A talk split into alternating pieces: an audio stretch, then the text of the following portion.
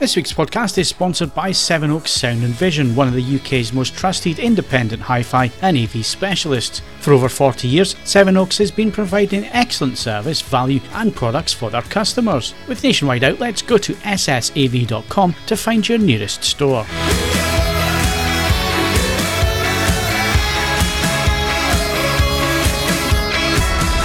Hello and welcome to the Performance Podcast for Monday, the 6th of November. And joining me on this edition, assistant editor Steve Withers. Give me strength. He said that with such feeling there. Audio reviewer Ed Selley. Your call is moderately important to us. And we got two marks on the podcast this week. Unbelievably, news editor Mark Hodgkinson. Did you say marmalade? And special guest Mark Botwright. I'm not your honeypot. I never was. He always picks the best quotes. Uh, the Grand Cure. Grand Cure? That's what Mark needs. Yeah. uh, the Grand Tour is back. Uh, the trailer dropped a couple of days ago. I sent it to everybody, whether you wanted it or not. I sent it to you uh, to have a look. Uh, got to say, first thing that stands out is the cinematography is still absolutely first class. They really know how to shoot a TV program. The season two trailer is pretty epic. It uses uh, Paul McCartney and uh, Live and Let Die, and it's uh, it's it's so well done. Whether you love or hate Clarkson and the gang, um, it looks epic. It really does, and I, I can't wait. So it's coming back 8th of December, and all we need now is Top Gear to announce uh, when they're coming back for the second half of the year. I thought they would have been uh, here and gone by now. I don't know. It, it, it's a movable feast, and it really depends on what else the BBC's doing at any given time. I mean, obviously, as I said to you when you sent me the video, I mean, this looks good. Uh, it's no MasterChef the professionals. I've got to be clear on that. But you know, I'm nonetheless. I shall be. I, have paid for another year of Amazon. I'm intrigued. I shall. I shall see see how it does. I'm. Um, one thing I'm hoping that they they they significantly step up on, and I know this is a very personal thing, is the use of music because Top Gear still remains exceptional for that. Um, and the first series of the Grant, so they they barely bothered. Uh, when I was, mm.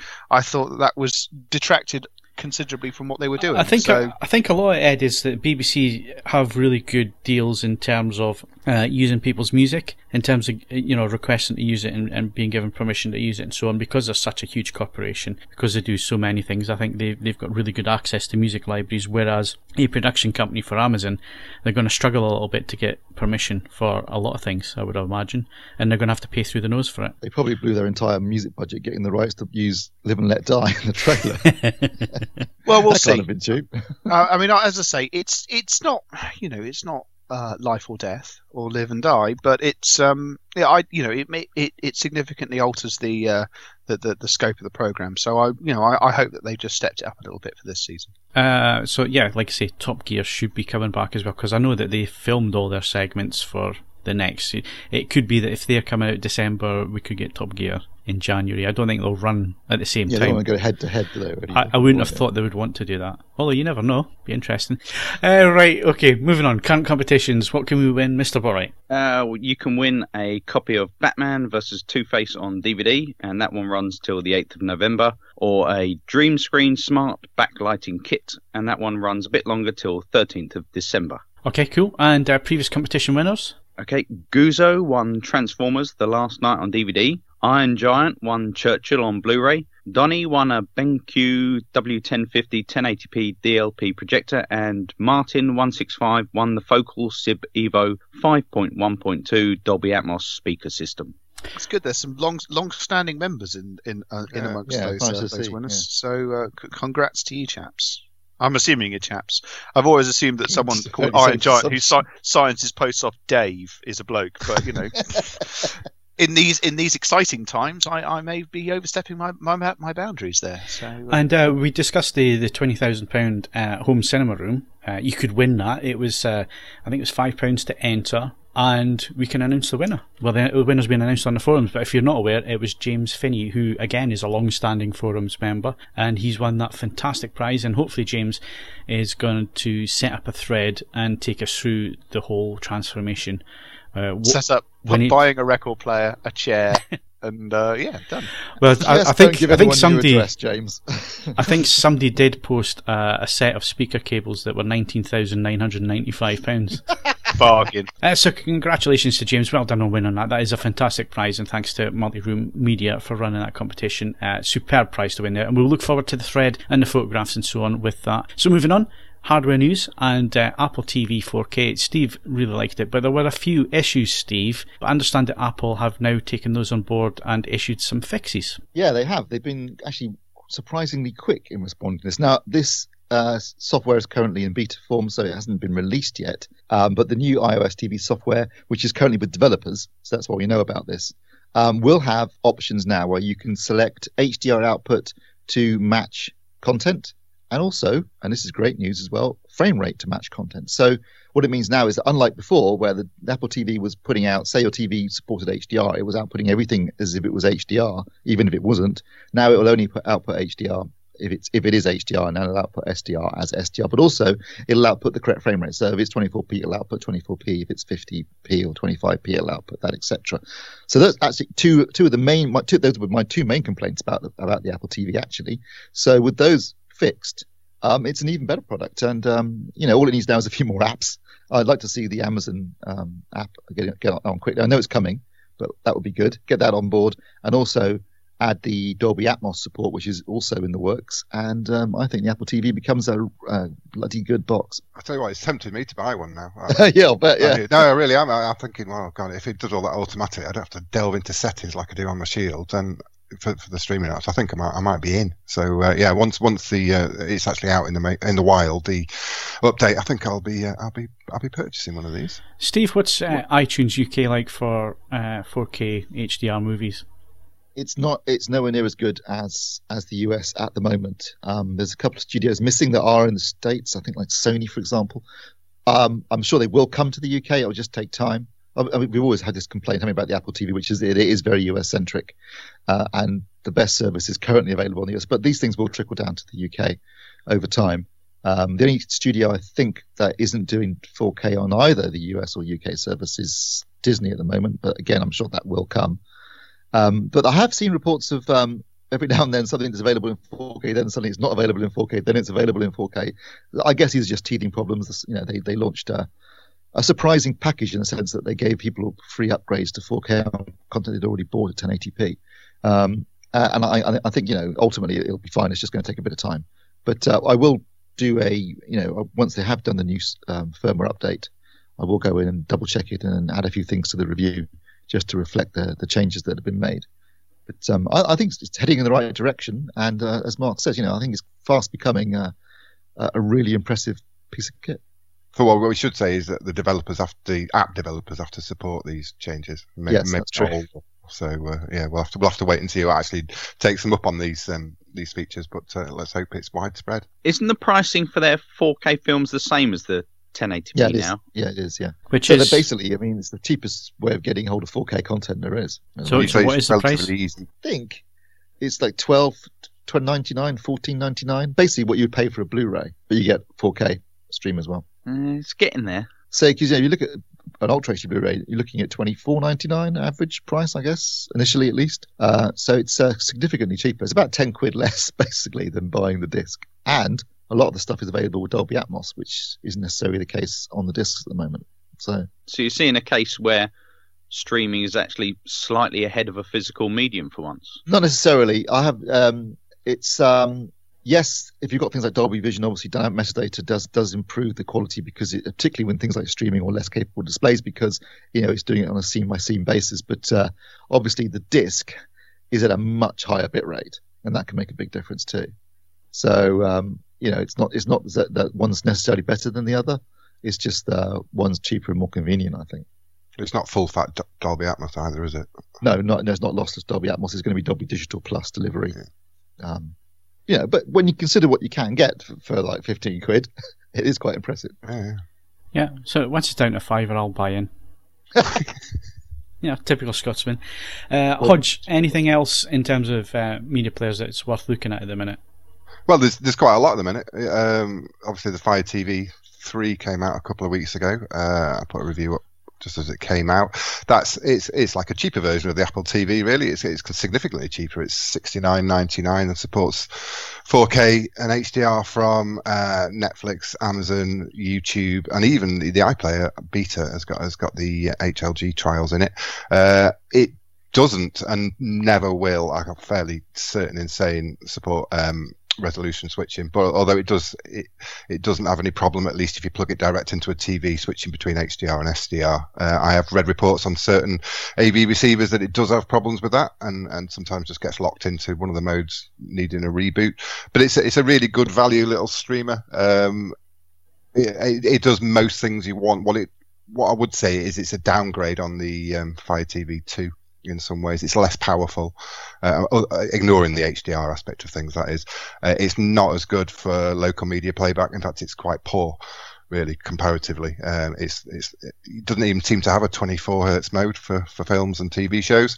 Uh, to, on the Fire TV 2, you can actually unlock it with a, a, remote control sort of code, and, and the various apps do take uh, take advantage of that, in Kodi particularly in SPMC. Um, but it doesn't even seem to be that mode in there uh, for some for whatever reason because the chipset's definitely capable. Um, but if if you're looking for a basic streamer for those kind of services, it's really good value. And I've just got the uh, Roku Streaming Stick Plus, and it, uh, like literally yesterday. Um, so very early impressions, but that that's for my money, and it's ten pounds more than the um, Fire TV three at seventy nine ninety nine. Uh, that's even better for me. Uh, it's got a very simple uh, interface. Basically, it's all the apps are sandboxed from one another. It's just like using your mobile phone. Choose Netflix, loads. You know, um, there seems to be no issue with it. It supports all the same things as the Fire TV 3 Plus. You get Now TV, and you get Google um, movies and TV shows. So it's it's better supported in terms of the mainstream apps.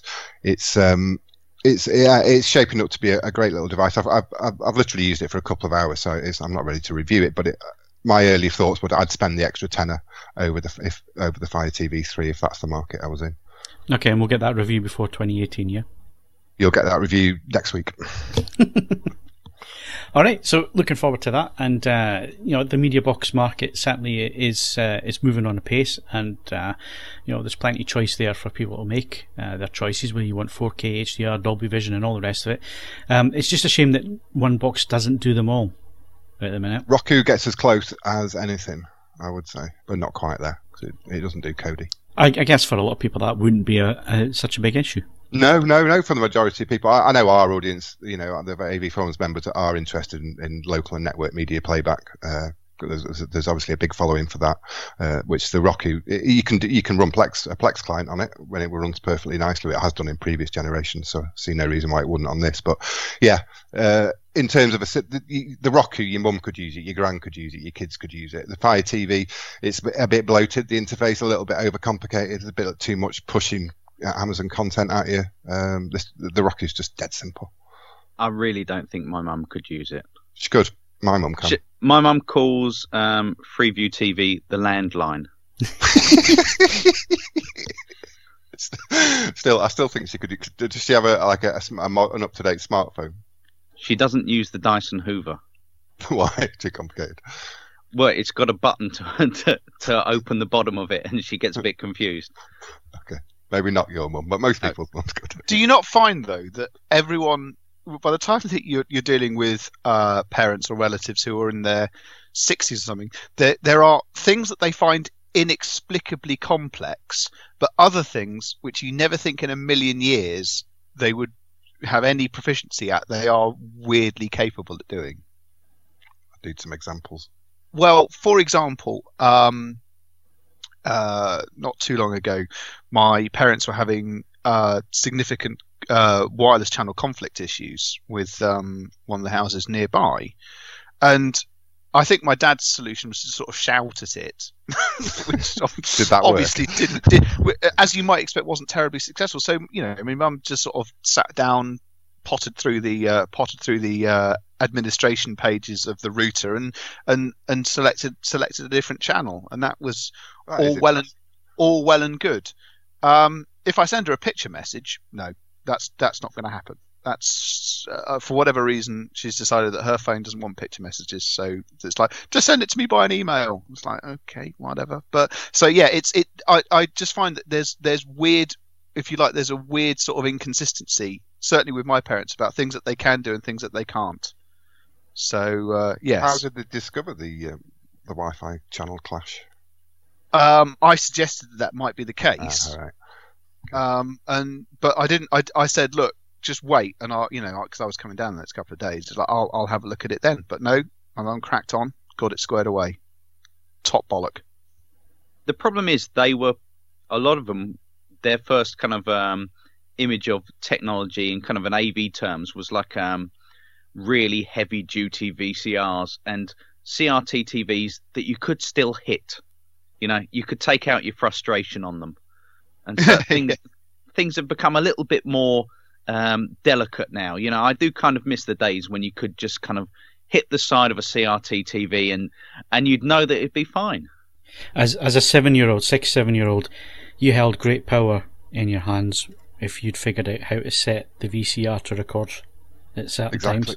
You Exactly that. you had the keys to the biscuit uh, box if you could do that.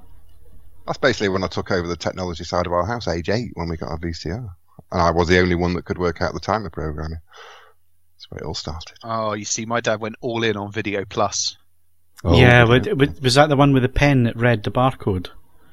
Because we, we got Um, no, no, we got no, one it that had the pen and it and it read the barcode. So if you wanted to set it for eight o'clock, you just set the pen and you, you scanned the barcode for eight o'clock and it just set it up. Uh, that ruined my life. That did. We didn't have anything that sophisticated. Plus You just just thumped in code. thumped in the 38 digit number and away it went. You know. That was a relatively recent sort of uh, invention, though, wasn't it? That, that wasn't in the early days of VCRs. You didn't have a, that kind of luxury. Well, no, Um, our our first uh, VCR nine- didn't even have a remote control. It was it was wired. The remote. Ours was wired, yeah, yeah, Mitsubishi. Are you Yeah, sure it wasn't? back a few years. Our, ours was a JVC, and then we, funnily enough, we we went from VHS to Betamax because we went from JVC to Sony, and then obviously had to go back to VHS again. But did you start with the top loading machine? Yes, Yeah. and it had the flashing light as well. Yeah, So top if if the power tripped whatever, then it, you know unless unless you were like me and could set the time, it just flashed all the time. Yeah. I think every everyone has some kind of a device. I mean, the clocks have recently changed, and I'm sure everyone's got one device they just figure, sod it, I'll just wait until they turn back again. Yeah, Uh, our that- microwave is ridiculously complicated to set. That's the the on. the uh, boiler controls for me. Um, Yeah. It's a simple 800 stage procedure, which you have to do um, sort of com- buried in the corner of the airing cupboard. So do you know what? The heating comes on an hour earlier and finishes an hour earlier, but it doesn't. in a terraced house, it really doesn't matter. For So- for me, it's uh, it's the CMS and the forums. So publishing anything to the forums now, now the clocks clocks have gone back, uh, it's an hour out now when you publish anything.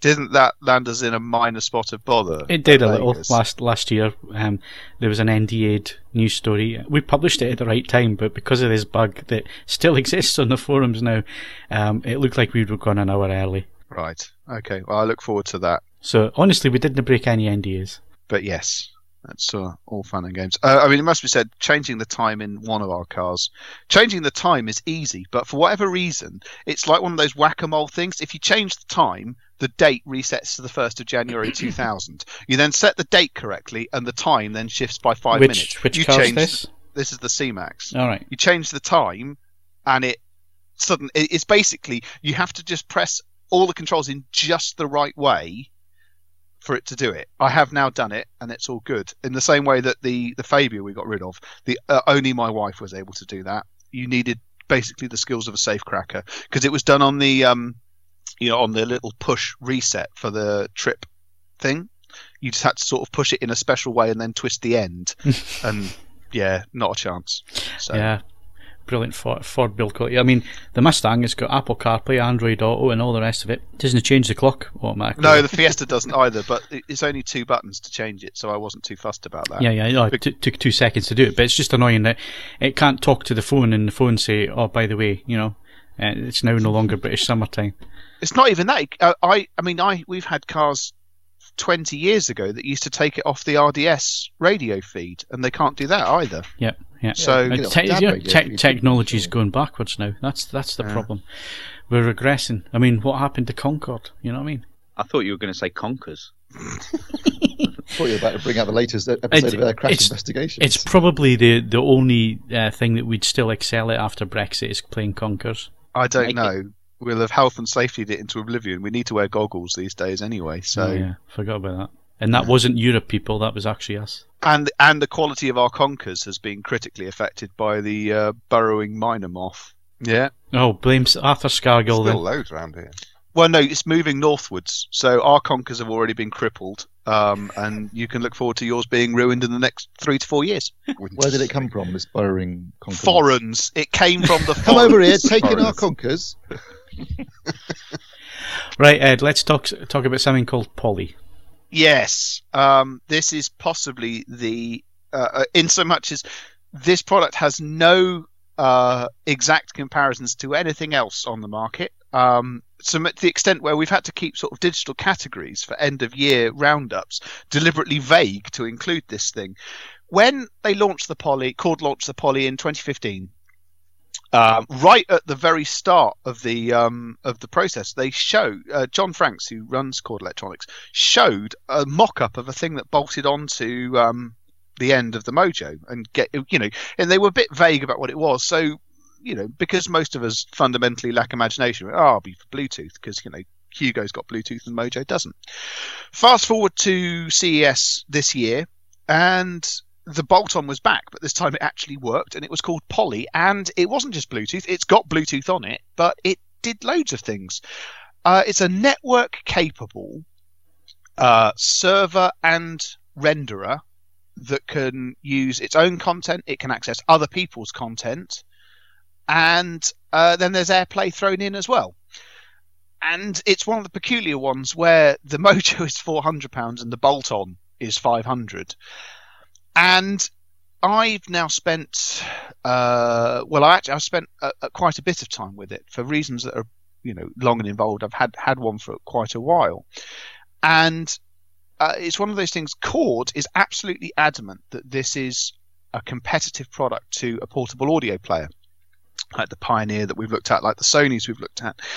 My considered response to that is that it simply isn't as it stands. It's too complicated to operate in a truly portable, and truly mobile environment. But if you have a Mojo and you think, well, I'd, I'd like to start, you know, assembling a proper system, Poly will turn it into a truly outstanding um, media server uh, and streamer. Uh, and alternatively, if you are in a position where you move from place to place, but you can join a wireless network when you get there, then it starts to make extremely good sense and it works extremely well.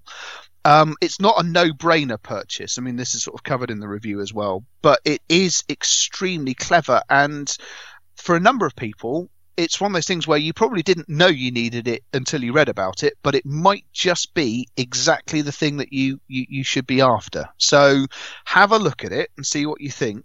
And if you already own a Mojo, so you've already got sort of half the sunk cost there, it might be exactly the thing that you need and the product you need this year, even though we can't ad- adequately define exactly what it is. So are they kind of selling it as on the basis of more as a kind of portable media player? Because can't you play it off um, SD cards, that kind of yes, thing? Yes, you can, but if you look at it, you'll notice that it has no display, and the only controls on it are the three buttons on the Mojo, so volume up, volume down, and power off.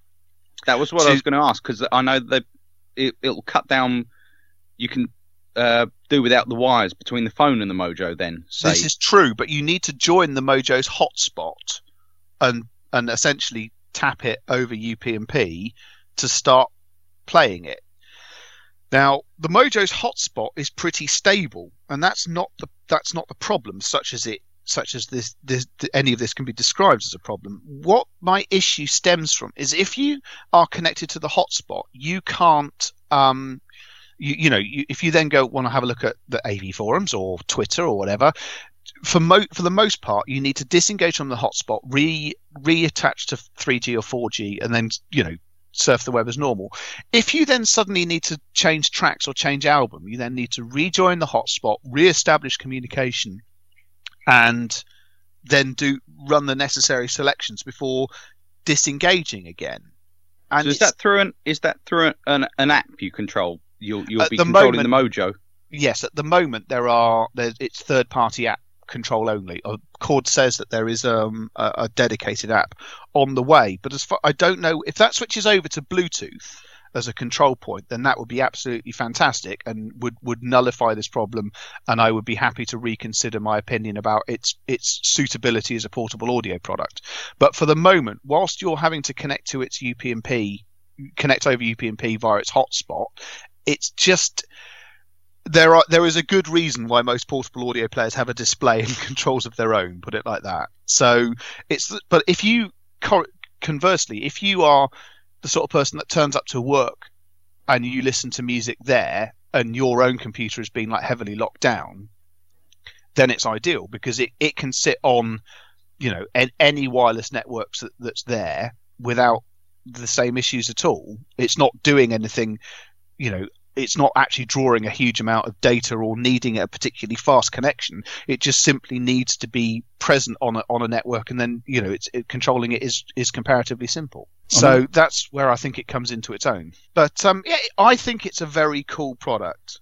There is an element that it's not going to be a must-have purchase for every existing Mojo owner, but I think Chord accept that anyway. And of course, they can read the review on the forums, Ed, uh, because Yes. the review's now up and it, it should still be there on the homepage when you listen to this podcast. So, to wrap up on hardware, because we're way over time, is uh, Steve is going to do a really quick uh, hands on with the X4400H from Denon, which is their AVR. Yeah, I've got the new mid-range AVR from Denon, the uh, 4400H. The H at the end means it supports the HEOS multi-room system. I've got to be honest though, it's a great receiver, but if I compare it to the previous uh, X4300, it's difficult to work out how different it actually is. There's obviously been a few minor uh, tweaks here and there, but basically, if you look at it, it looks exactly the same. Uh, the front panels is exactly the same. The Remote control is exactly the same. The menu system is exactly the same. The connections at the rear are exactly the same. Uh, in terms of the power output, it's exactly the same. Supports all the same um, sound formats. And the price? Ah, well, you can get the 4300 currently for about 900 quid, depending on where you get it and shop around. And the uh, for 400 is being launched at actually it was launched at 1,499 pounds, but I notice uh, all the retailers have dropped it straight away to 1299, which was its original announced price. Um, pricing clearly has been affected somewhat by Brexit, um, and they uh, they have moved some of their pricing up. So even the uh, the X4300 actually is more expensive now than it was when I reviewed it back in April. So there's a clear price differential there of at least 300 quid uh, between the two. And in actual fact, you know, it will be hard to justify that 300 quid. What you do get on the 4400 that you don't get on the 4300 is uh, you get it with Dolby Vision and HLG support out of the box, although they will be adding that via, via a firmware update quite soon to the 4300. You also get Auro 3D support out of the box now on the 4400, whereas with the 4300 you have to pay for that as an extra. Uh, and it will, via a firmware update uh, at some point, the 4400 will support enhanced uh, ARC, EARC, which is one of the new features that's coming along uh, technically under HDMI 2.1, but it's one of those things that could be done via 2.0 depending on the, the chipset you use. Uh, so they will be adding that, and what that means is you can actually send uh, lossless audio back via ARC, which currently you can't do. But like I say, not a massive difference, and a lot of things you know you might not necessarily want anyway. So it's a strange one because it's it's a great receiver, and when I reviewed the 4300, that that got a Best Buy award at the time back in April because it was a cracking price and uh, and a great performer. This is equally as a good performer, but obviously it's a bit more expensive, so it's competing against not only itself in a way with the 4300, but also the competition. Um, but uh, it remains a- really good receiver. I mean, I think Denon make bloody good AVRs, and uh, this is another example of a, a solid nine-channel. We'll, we'll do 11.2 if you add additional amplification to it. Supports Dolby Atmos, supports DTS:X, supports Auro 3D. Uh, you know, it's a cracking uh, receiver. It does everything you could want it to do. Uh, and you know, if you're looking for a new one, I guess you'll find that the 400 is going to become less and less easy to get hold of anyway because it's going to gradually be you know phased out as they bring in this, the new model. Um, if you've got a 4300, stick with it. If you don't have one and you're looking for a new AVR, it's certainly worth considering. Um, as I say, it's a good performer and it has all the features you could possibly want, really. What's the uh, the upgrade cost for adding Auro 3D to the 4300? It was uh, a couple of hundred quid. So you start to see the t- price differential becomes um, a lot less at that point.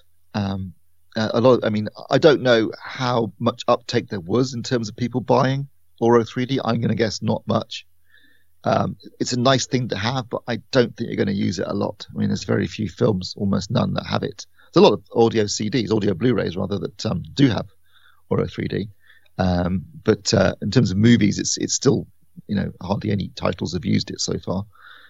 But uh, if it's something that you think you might be of interest to you, then yeah, that does one reason for going for the 4400 because you get it straight out of the box. Um, but otherwise, the two receivers are extremely similar. They use the same DACs, for example.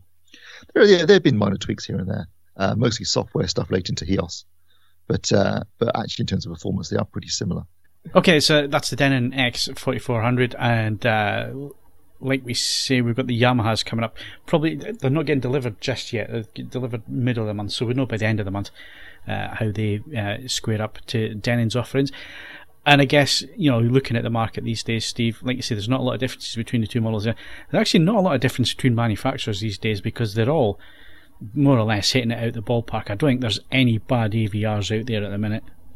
No, I mean, if you're looking to buy an AVR right now, it's a cracking time to be getting one because there's, there's a good choice of really high quality AVRs at a range of price points that should cater for just about every possible need you could imagine.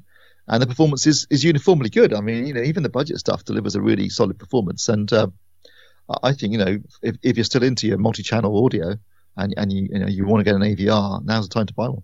Okay, uh, so that's AVRs. Let's move on. Uh, it's movie news next.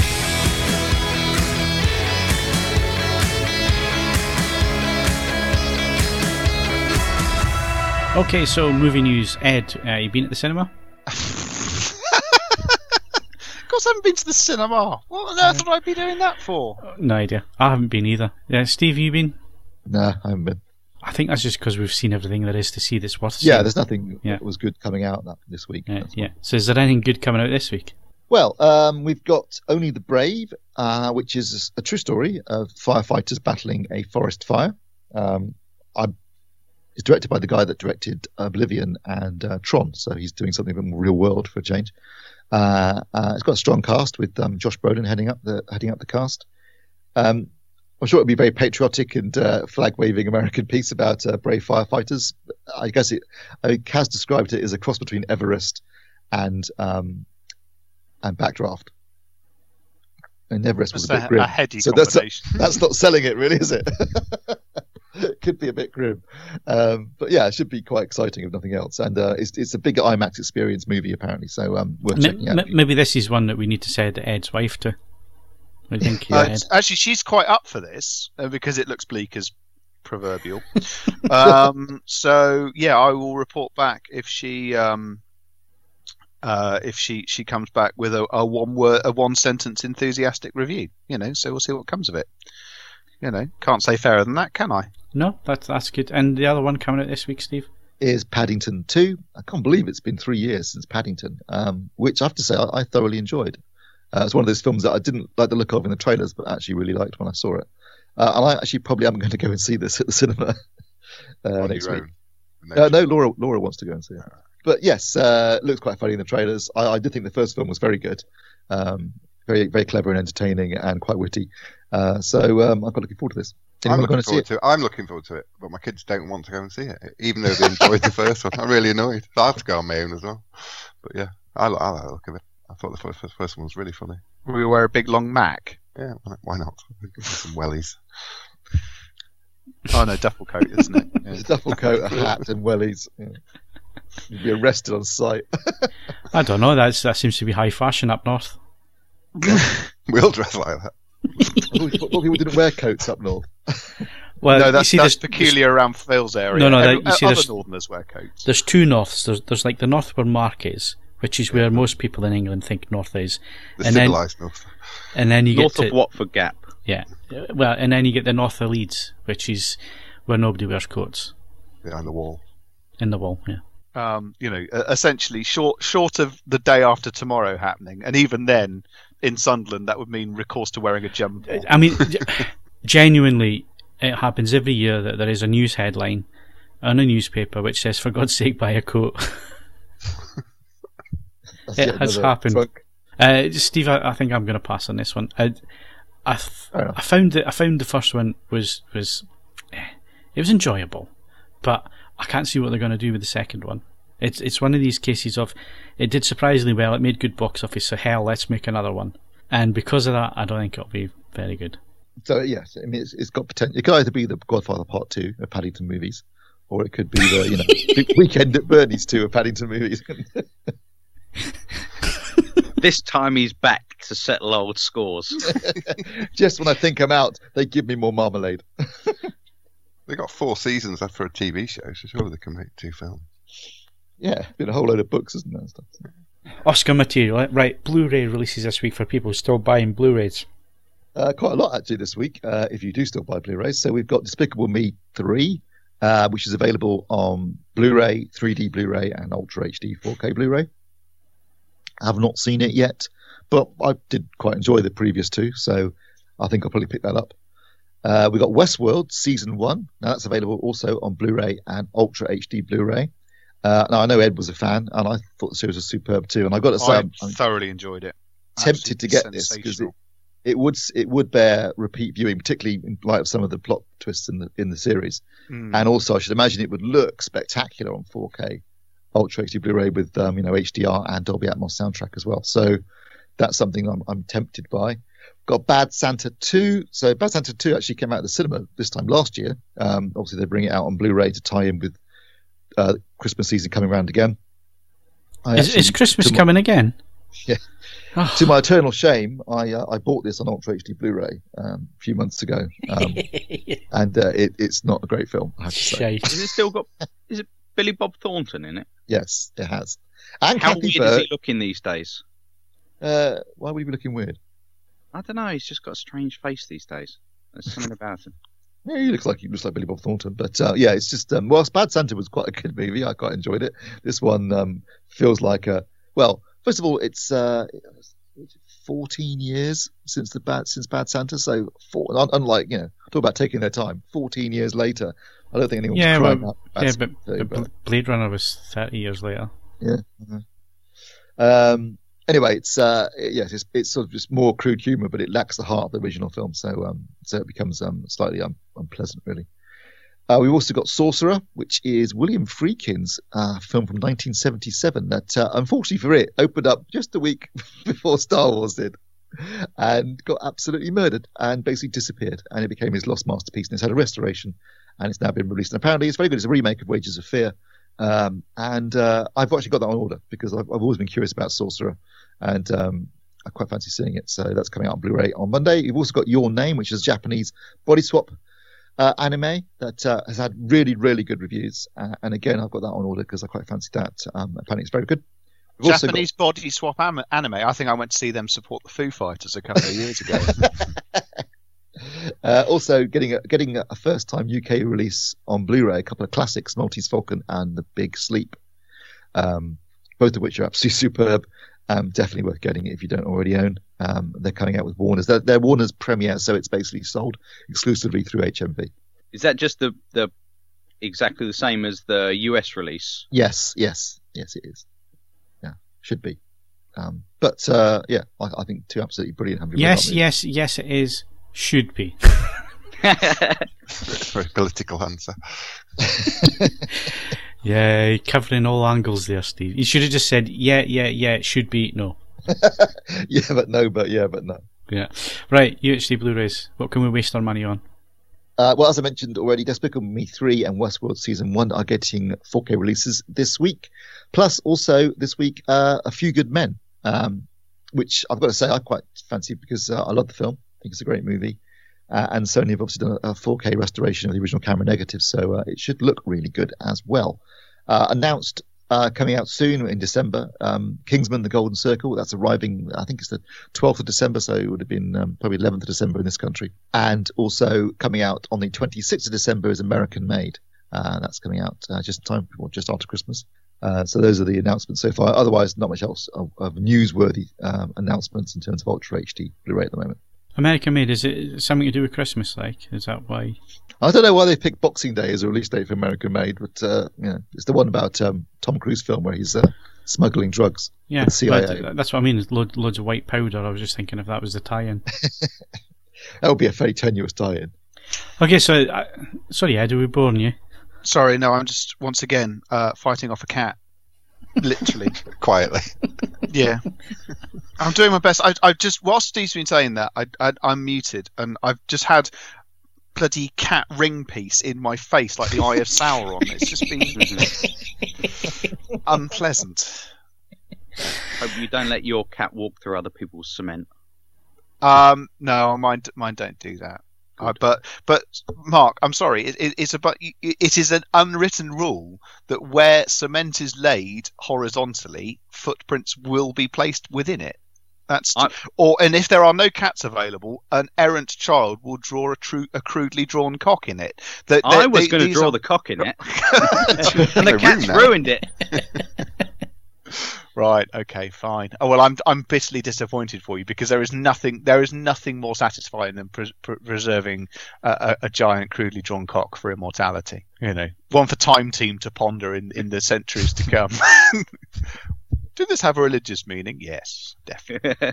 Does that mean the rude man of Cerne is basically just a giant graffiti cock that someone You just know drew? it is. Yeah, they- they- There's no fertility aspect to it whatsoever. It was just some bored teenager going, "Let's put to draw a cock on gigantic cock on the side of a hill. Okay, so to wrap up, um, Stranger Things 2, we, we've been hyping all about it. Uh, what did we think of it? Well, I'm only two episodes in. We're not going to have any spoilers on this. Um, and I can't believe you, who've been banging on about Stranger Things 2 for the entire year, have only watched two episodes. because I'm I'm I'm taking it in, Steve. I'm letting it, Savouring I'm letting it wash over. I'm savouring it. It's like a it's like when you go for a good meal. You don't wolf it all down in one go. I You- do, but that's because I've got a four-year-old. You got to savor a good meal. You eat the fries first, then the zinger burger. Yeah. Nice. You're making me hungry. Shut up. Uh, anyway, I, I mean, I'm only two episodes in, but I, already I'm I'm hooked. I, I'm enjoying it. It's just that I haven't had the time to sit down and, and, and get any further with it. Um, otherwise, I would have had it watched by now. It's just I've been really busy. And like you, Steve, Uh, well, no, I just made time, and and also I was reviewing it, so I had to watch it, didn't I? Really. Uh, and uh, having watched it, actually, I do agree with you slightly, Phil, which is that I, I felt quite sad at the end um, for a number of reasons, but one of them was because it had finished, you know, because I'd watched it all, and it was going to be another year until the next season, um, which apparently there will be another season. Um, they better be quick because those kids are growing fast. I'll tell you what, some of them grow up during this season uh, and look very different by the end. Um, but uh, yeah, I was quite sad at the end because oh, I've watched it now. That, that's it. Uh, uh, also, it is. I'm, I'm man enough to admit this. There was a, there a few moments at the end there where I was in tears. Uh, I think it's very emotional. I think I think actually it's better than the first season. I think it's a bigger story. It's um, it's it's more, more emotional, and, and I think the, the kids are absolutely superb in it. Um, there are a few um, not issues, but things that happen that you think, well, why is that character in it? Or one particular episode, episode seven, where you think, okay, that really either it didn't need to be there, or they're setting up season three with it. But um, but overall, it was stock, you know, loads of nostalgia again. Uh, they had uh, a good plot, um, some quite good scares. The effects budget's clearly a lot bigger, and um, and uh, it sounded great. And One I, thing I it- it was absolutely superb. one thing that's really stood out for me just two episodes in is that the acting is so much better. That is brilliant, I think. Yeah. Really, really. It is it's such an improvement in the acting, and uh, they're, they're all really good. Um, but but and again, without spoilers and all the rest of it, I think one or two of them are really going to turn into real stars further down the line. Um, I think they've got that charisma, they've got that that sparkle, that humour. Um, so yeah, there's there's a few of them that I think are the, the- you know they're, they're going to steal every scene that they're in. Basically, I think the acting's Yeah. superb.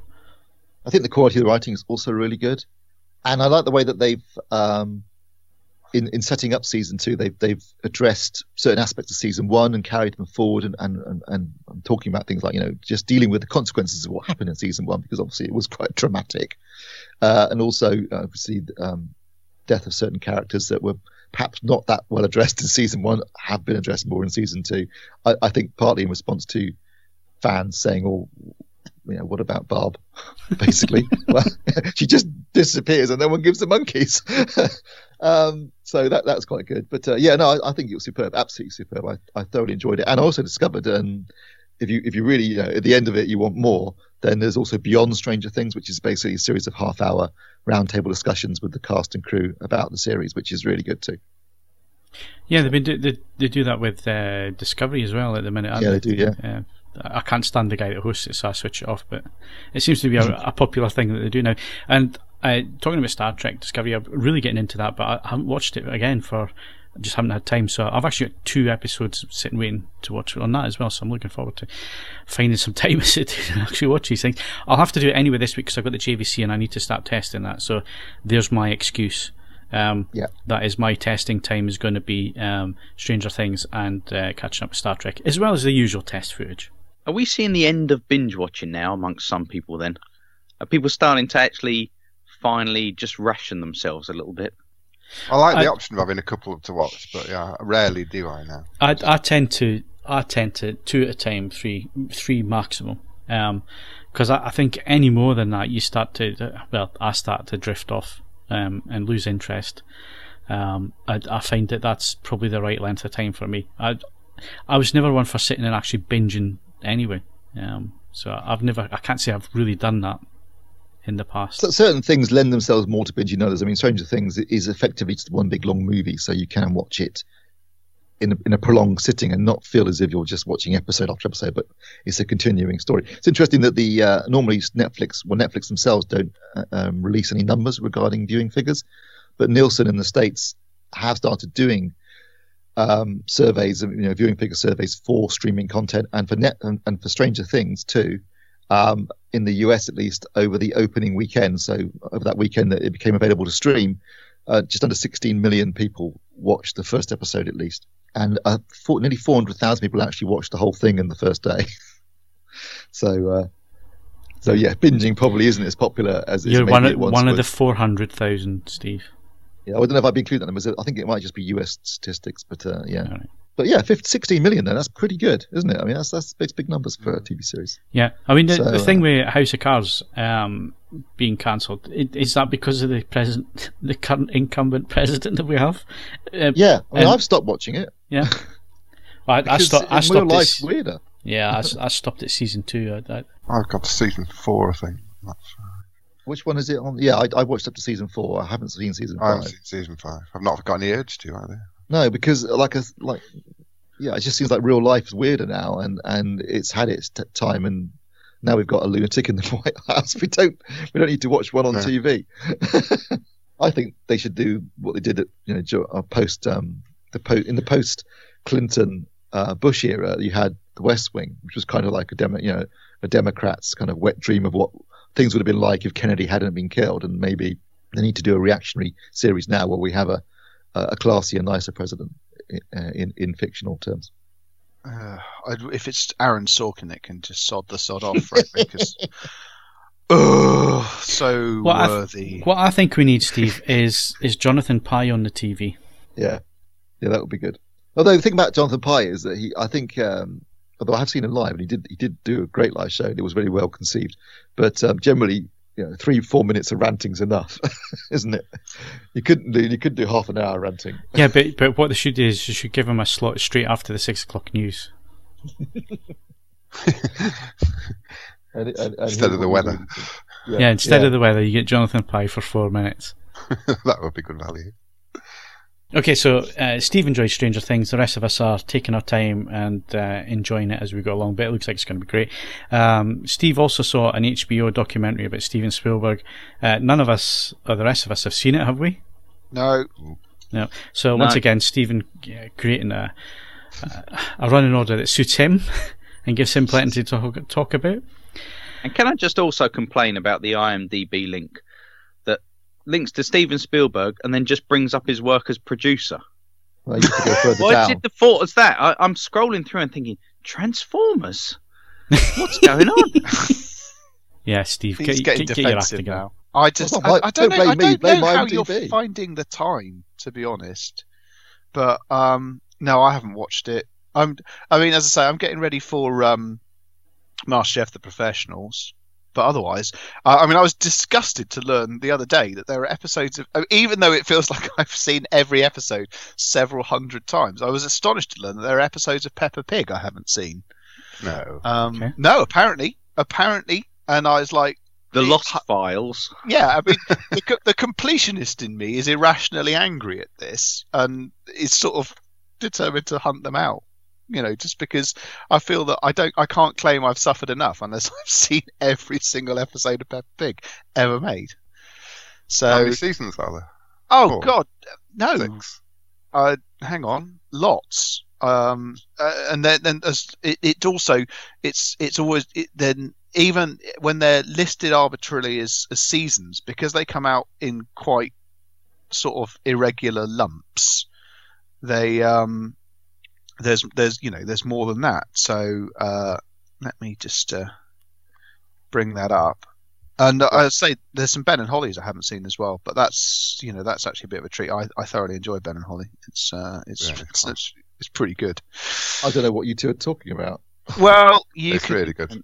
No. Well, at the moment, I've got to say I'm really enjoying still Adventure Time and Wish Fart as well.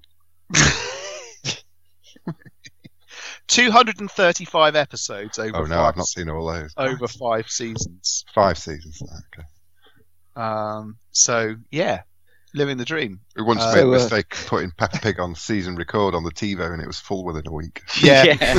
As um, because uh, over half term, Nick Junior two just changed to Nick Junior Peppa. You could watch Yeah. Peppa Pig seven days a week for 21 hours a day. You know, they had a brief teleshopping interlude between uh, 1 and 4 p.m., 1 a.m. and 4 a.m. just to remind you that your child should sleep every now and again. It's like But yeah. Vicodin for toddlers, isn't it? You could just Yeah. stick them there and they go into a trance.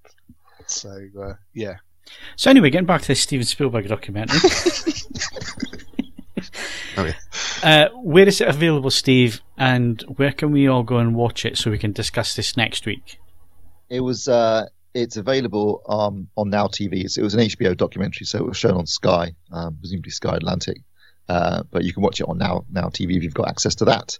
Um, it's it's quite long. It's about two hours twenty minutes in total, but it covers you know almost his entire career, uh, and it's full of interviews with him, plus interviews with his friends, so Lucas Coppola, Martin Scorsese, Brian De Palma, um, a lot of actors that were involved in his films over the years. Um, there's some quite funny stuff with uh, um, Liam Neeson talking about shooting Schindler's List. And I you wouldn't think that would be a funny subject, but it was quite funny the way he's talking about the way that Spielberg directed him. Um, lots of clips, obviously, from his stuff, uh, and uh, you know, it was just fascinating because he, you know, if you can think of another director with a wider body of work and a successful body of work as him, both critically and commercially, uh, you know, probably is the single greatest, most you know, most commercially successful director Yeah, I mean, of all time. it's only recently that, that you know things have started to to wane a little in terms of popularity. But then a lot of that is is some of the subject matter that he's choosing to cover, such as Lincoln. Um, it Yes. didn't do particularly well. It was rather dry. It was rather um, righteous. Is that the right word? Unfortunately, a couple of his la- most recent films, that and Bridge of Spies, have been a bit slow and righteous and worthy. Yeah. Um, however, next year he's got Ready Player One coming out, which looks like it's going to be a lot of fun. Yeah. So, Mm. um, yeah, it might be a classic Spielberg, but it's just amazing the the body of work, the breadth of work. I mean, watching it, I was thinking like, bloody hell, that you forget some of the things he's made over the years. You know, I'd forgotten one, I'd forgotten, but I hadn't seen it in a long time, and I was, and I remember th- thinking Munich was a really classy piece of work from him. Uh, you know, on, a difficult subject, and interestingly ambivalent from someone who is inherently Jewish. Um, they also in the documentary do brush over a few of his titles. I have to say um, that don't get. I think always doesn't get mentioned at all. Uh, Hook doesn't get mentioned at all. Um, 1941 gets very mentioned very briefly, basically because it was a bit of a disaster at the time. Uh, he's actually he's got a great line where he goes, you know, because obviously he'd done Jaws and Close Encounters and was like the golden boy and been really successful. Everyone kind of wanted him to fail. When 1941 bombed, um, he says he, he said you thought I committed a war crime giving some of those reviews. Um, he did take a lot of stick for that one, but obviously came back with Raiders and then ET. Um, they do cover him doing Color Purple, which was a very strange choice for a white male Jewish man to, to, to adapt to a film, um, given its subject matter. Um, and they do some quite interesting stuff on, um, Empire of the Sun as well. Uh, and Empire, obviously they then Empire of the Sun, you know, again, that's another stunning piece of work. That It's an again, amazing film. I think. again gets overlooked. I think. Yeah. Yeah, yeah, it does. It, it's definitely that kind of late '80s period where I think some of his work, he did some good work, but it just doesn't get uh, re- recognized as much. Because Empire of the Sun, I think, is a brilliant film uh, with an amazing performance for Christian Bale Mm. um, uh, in the lead role, and uh, and a and a, and a really dark, enigmatic, Yeah. downer ending. Yeah. because that shot of him his, his eyes at the end, you can see that he's. Uh, fundamentally changed by his experiences to the point where I don't think he even showed up to his parents anymore. It's it's uh, it's it's it's an unusual film from Spielberg actually, and and obviously the beginning of him becoming a more adult filmmaker that led into Schindler's List uh, and the work he's done since then. But uh, yeah, he's he's a, he's a very interesting guy. There's some really interesting stuff about his personal life, which um, because obviously you know if you watch his films, E.T. being a classic example, the, the absent father is a big thing in his movies, divorced parents and absent fathers. Um, and obviously his parents were divorced, and he blamed his father for leaving his mother. It, it turned out, and he didn't know this until he was in his 30s, that his father wasn't the one that left his mother. It was his mother who left his father for his father's best friend. And, uh, you know, he, for a long time he wouldn't have anything to do with his father, and his father, you know, t- kind of took the blame because he didn't think the mother was uh, capable of handling the hostility from the children. So his father, because he still loved his mother, took the blame for the divorce, even though it wasn't him that, that left. Um, so quite sad in a way that you know it wasn't until his adulthood that he managed to reconcile with his father, and he made Saving Private Ryan for his father in that sense. So uh, yeah, it was it was really really good. Recommend it highly. do, do, do you need some tissues, Steve? Are you all right? You blubbing away there? Yeah, I'm gonna start crying. I need a wee. Are we nearly there yet? Uh, okay, so that's uh, the HBO documentary that Steve watched about Steven Spielberg. None of us have got access to watch that on TV. Yeah, Mark Mark's got now TV. haven't I, we, I haven't. I've got the kids now TV thing. I don't use now TV. Did you want to? Do you want to something else that's quite random? I, I quite possibly uh, later on today I might go out and purchase my first 4K screen, but it's going to fit in my pocket, so I'm still going to have a 1080 capable television, but a 4K telephone. Uh, okay, such is the world. You- You're not going to go and buy an iPhone X, are you? Am I bollocks? No. Um, there is, for whatever reason, well, as uh, the the ongoing saga of this mobile phone that I got for cheap as an emergency because my last phone died just before Christmas. I thought I need some something to go to CES, and the the lesson I can draw from this is you can buy, you can get an Android phone for bugger all, but for the love of all things holy, don't because it's essentially after a year it is utterly worn out. It gets up to about 8 million degrees when you ask it to perform any complicated processes. Um, it would appear that Tesco's has got the Sony XZ Premium for a reasonably sensible amount. So hopefully I can just tap my contract onto that. Um, but yeah, I was amused to see that it's got 4K and HDR. Yes, there's HDR, doesn't it? That one, yeah. Which has got, which is something that my television is You- utterly incapable of doing. usually, usually it says on your phone, "Do you want to cast this to your TV?" And you'll be wanting the Give it a opposite. go.